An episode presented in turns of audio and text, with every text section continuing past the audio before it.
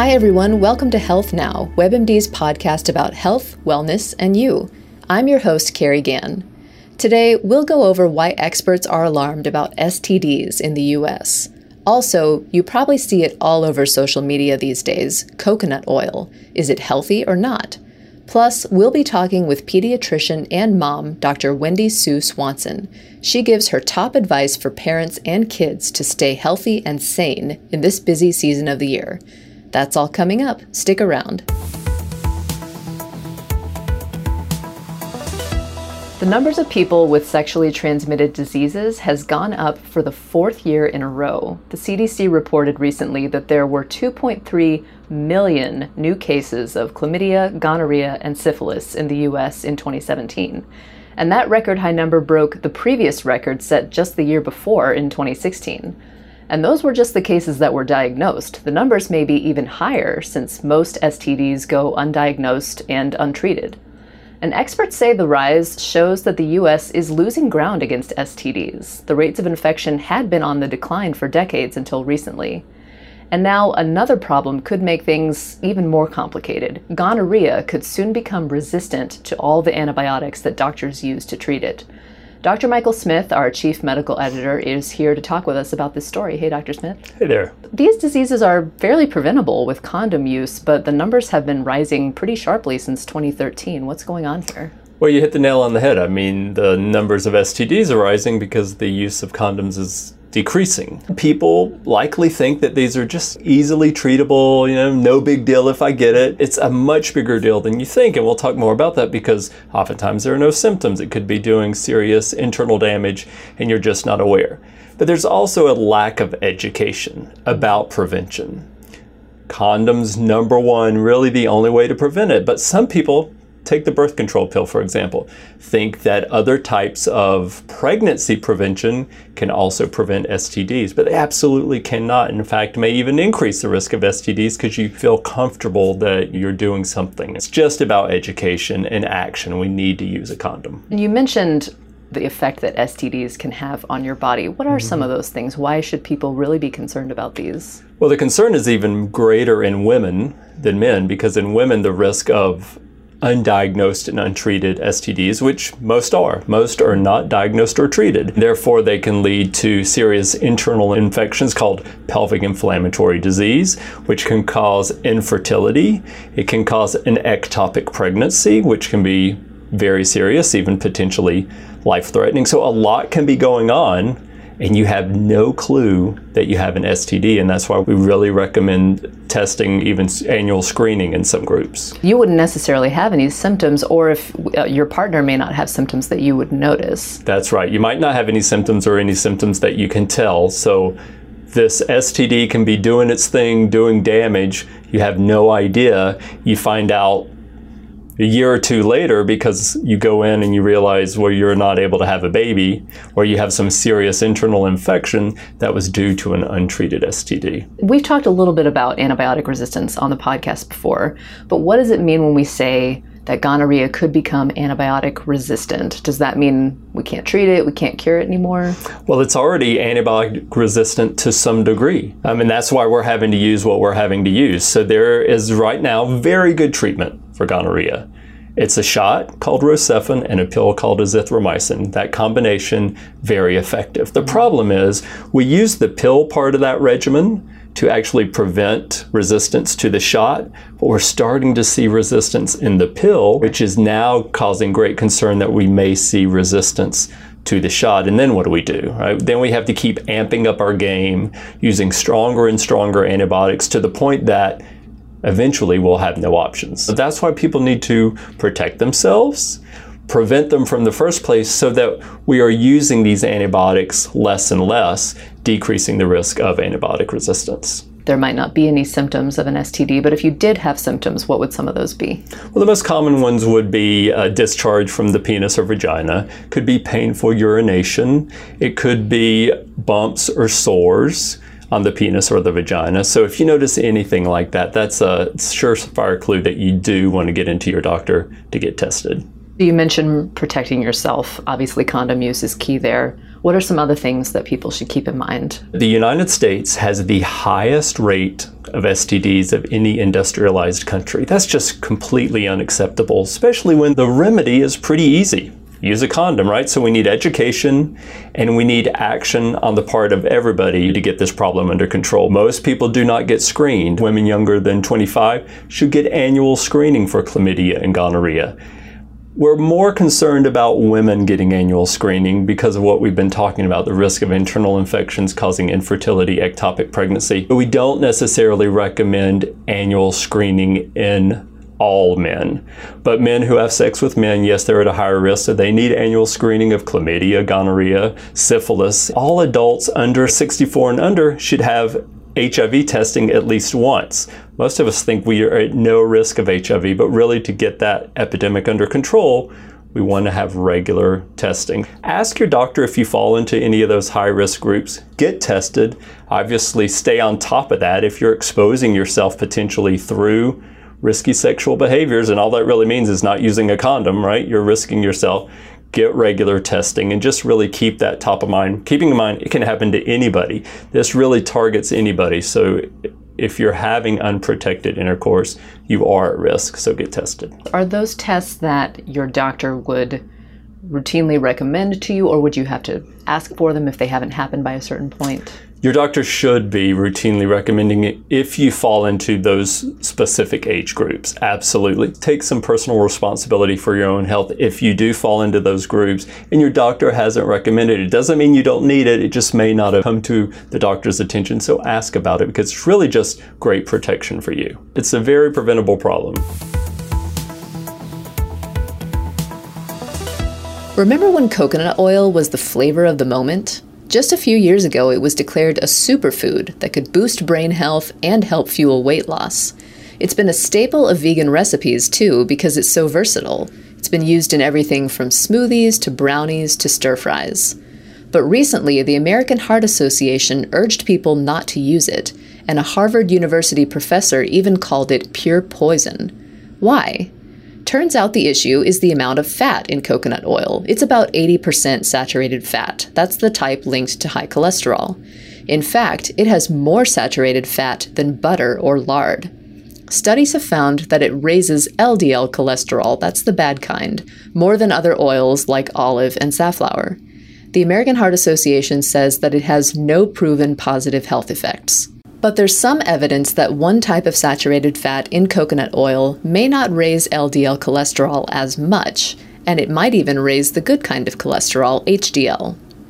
So, what are you supposed to make of all this? Is coconut oil healthy or not?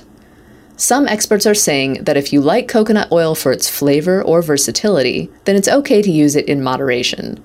But keep these things in mind. Be sure to have proven heart healthy oils on hand, like olive and canola, and be wary of claims that sound too good to be true, like coconut oil can prevent Alzheimer's or other health conditions, help you lose weight, or erase wrinkles. There's not enough evidence to back them up.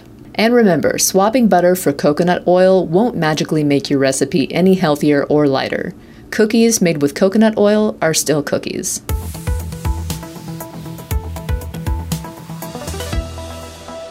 Labor Day is the unofficial end of summer, and as the kids head back to school, there's a lot of families that are going through a tough adjustment this time of year. There's a lot of homework and tests, of course, but also things like having to get up a lot earlier to make it out of the house on time. And it seems like there's often a bug or two that makes the rounds as everyone gets back into the swing of things. So you'll want help to get your kids to overcome all of that. And joining us to talk about it is pediatrician Dr. Wendy Sue Swanson. She has a podcast and a blog as the Seattle Mama Doc. Hi, Dr. Swanson. Thanks for joining us. Hi, thanks. Nice to be here. What are the questions that parents ask you a lot this time of year? I think everyone's thinking about transitions, and yet I think sometimes because the transitions are typically exciting, we underestimate the amount of anxiety they provoke or you know, the amount of stress and discomfort they provoke. So not only are children kind of amped up for the school year, you know, so are we as we try to get kind of our calendars back in place and kind of deal with the onslaught. So certainly that kind of trepidation and overwhelm that can lead to even insomnia or stress or sore stomachs certainly comes up at this time. What are some things that parents can do to sort of ease some of those worries around whether it's homework or tests or even drama with friends? I think one thing we have to do is in listening is kind of provide empathy and regard for it. So, not suggesting that a child is overreacting. You know, big things in your life when you're young are big. They may seem small to we adults, but they certainly are big things. So, giving them the credit they deserve is first and foremost. Really appreciating how someone and how a child is feeling is, I think, the first thing we do, and and then normalizing it and putting it into context and helping a child understand the size of it in relation to other things in their life. What are some other tips that you have for parents in terms of helping kids get enough sleep and, and be up in time without just really being kind of tired and slogging through the day like that? One of the biggest tools that we've got this time of year is leveraging sleep. Most sleep experts really recommend that you can move a bedtime by about a half an hour every three days or so. Most school aged kids need somewhere between nine and 11 hours of sleep still. You know, there's more and more caffeine in sports drinks and different drinks that are available to children, but making sure that you're getting rid of caffeine and certainly after three o'clock in the afternoon will help kids if they're not having an easy time falling right off to sleep. And then the screen is probably the number one finger pointer. So it's not just the kind of activation and the socializing and the uh, you know all the different energy that comes from using a screen although we think that's relevant as well. It's really that that light will change physiologically how your child is kind of ready and yourself is ready to go off to bed. So there's some data that would really say oh it'd be so nice to have kids off screens at about two hours. But having sat on some of the councils on the american academy of pediatrics we really kind of focus in on one hour of just saying okay if bedtime's 9.30 do your best you know if, if you want lights out and sleep at 9.30 do your best to make sure there's no screen exposure after after 8:30. Now, it can be hard. Once you get to a time do your best to enforce it. There's studies that actually found even school age kids who have a consistent bedtime perform much better at school because um, their body's able to fall off to sleep. They get the rest they need and they can maintain levels of attention and acuity that they deserve. When I'm in clinic, is often use the excuse that that their their phone is their alarm clock, and I say, well, there's probably like a five or ten dollar alarm clock you could buy that's not your cell phone. And sleep is obviously important for physical health as well in terms of keeping kids' immune system strong. When it comes to the, the sniffles and the germs that get passed around this time of year, what else could parents do to help their kids avoid those bugs that make life miserable for a lot of kids? We know most younger children in particular get somewhere between 6 and 11 colds every year, and most of those are during the school year. If you do the math, that's like one every month or every other month. So it's normal when that's happening. But being a good citizen and keeping your kids home as best you can when when they're ill is going to be really important. Hand washing is really effective. Having and making sure that kids are washing their hands after and before play, and certainly before lunchtime. There's one virus that we physicians really don't like called influenza. We have remarkable prevention efforts for that, the vaccine. So this year, the American Academy of Pediatrics is recommending the shot for every child up and over six months of age and every adult. Right. That's really important. Wash your hands, get your flu shot, and keep kids home if they're sick. It's such obvious stuff, but it works so well. what if there is a bout of lice at your kid's school? What should you do about that? Yeah, it just kind of makes your skin crawl, right? Like it's really uncomfortable because it's just really unsettling. First and foremost, there are a good line of over the counter medications that you can use. Go to the store, you wash your child's, you comb it out, and then you repeat that again seven to 10, 10 days later because it needs to kill any of those eggs that may have remained and not been killed the first time around. They tend to be really effective. If you do a treatment, treatment with your child and you feel like you're not having good success getting rid of it and you don't think that your child's being reinfested when they go back to school or practice or wherever they're getting it, then check in with your pediatrician or family doc because at that point you may even want to try some of the prescriptions. You don't have to go bananas, but you do want to wash the sheets in really hot water. You want to take stuffed animals out of the bed if they've got them, throw them in the freezer overnight or put them in some garbage bags for a couple days and then just vacuuming the house in particular the areas where the child plays and sleeps and likely that is plenty to going back to normal. Last but not least, you recently blogged about play, playtime for kids, and how important that is for them. Let's go talk a little bit about what the benefits are of play and how can we make sure that our kids don't miss out on that with all the other things that there are kind of expected of them these days. Play is not frivolous. Are they having an hour or two of play every day? And can you, as a parent or caregiver or grandparent or nanny or babysitter or friend, even just turn things off in your own life to just be present? When we grant attention, full attention to a child and presence, um, remarkable things happen for a child in their understanding of the world, their sense of security, and then truly this ability to enhance their brain structure through play. Anything else that's important that you feel like we should cover?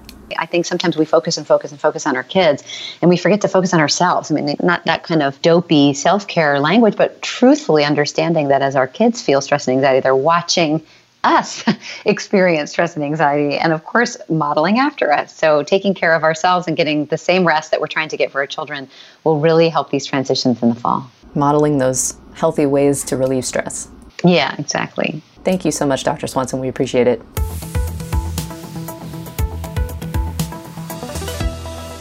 Now our tweak of the week. Put nothing on your calendar. Literally mark out a time when you plan to do absolutely nothing at all Downtime is great for your mental health. It recharges you and helps you deal with stress. It's worth it to make time for it as often as you can. So, just like you carve out time for a doctor's appointment or your kids' piano lessons, block off some time in your week that you can spend on yourself, doing whatever you want to do. Your brain will thank you for it.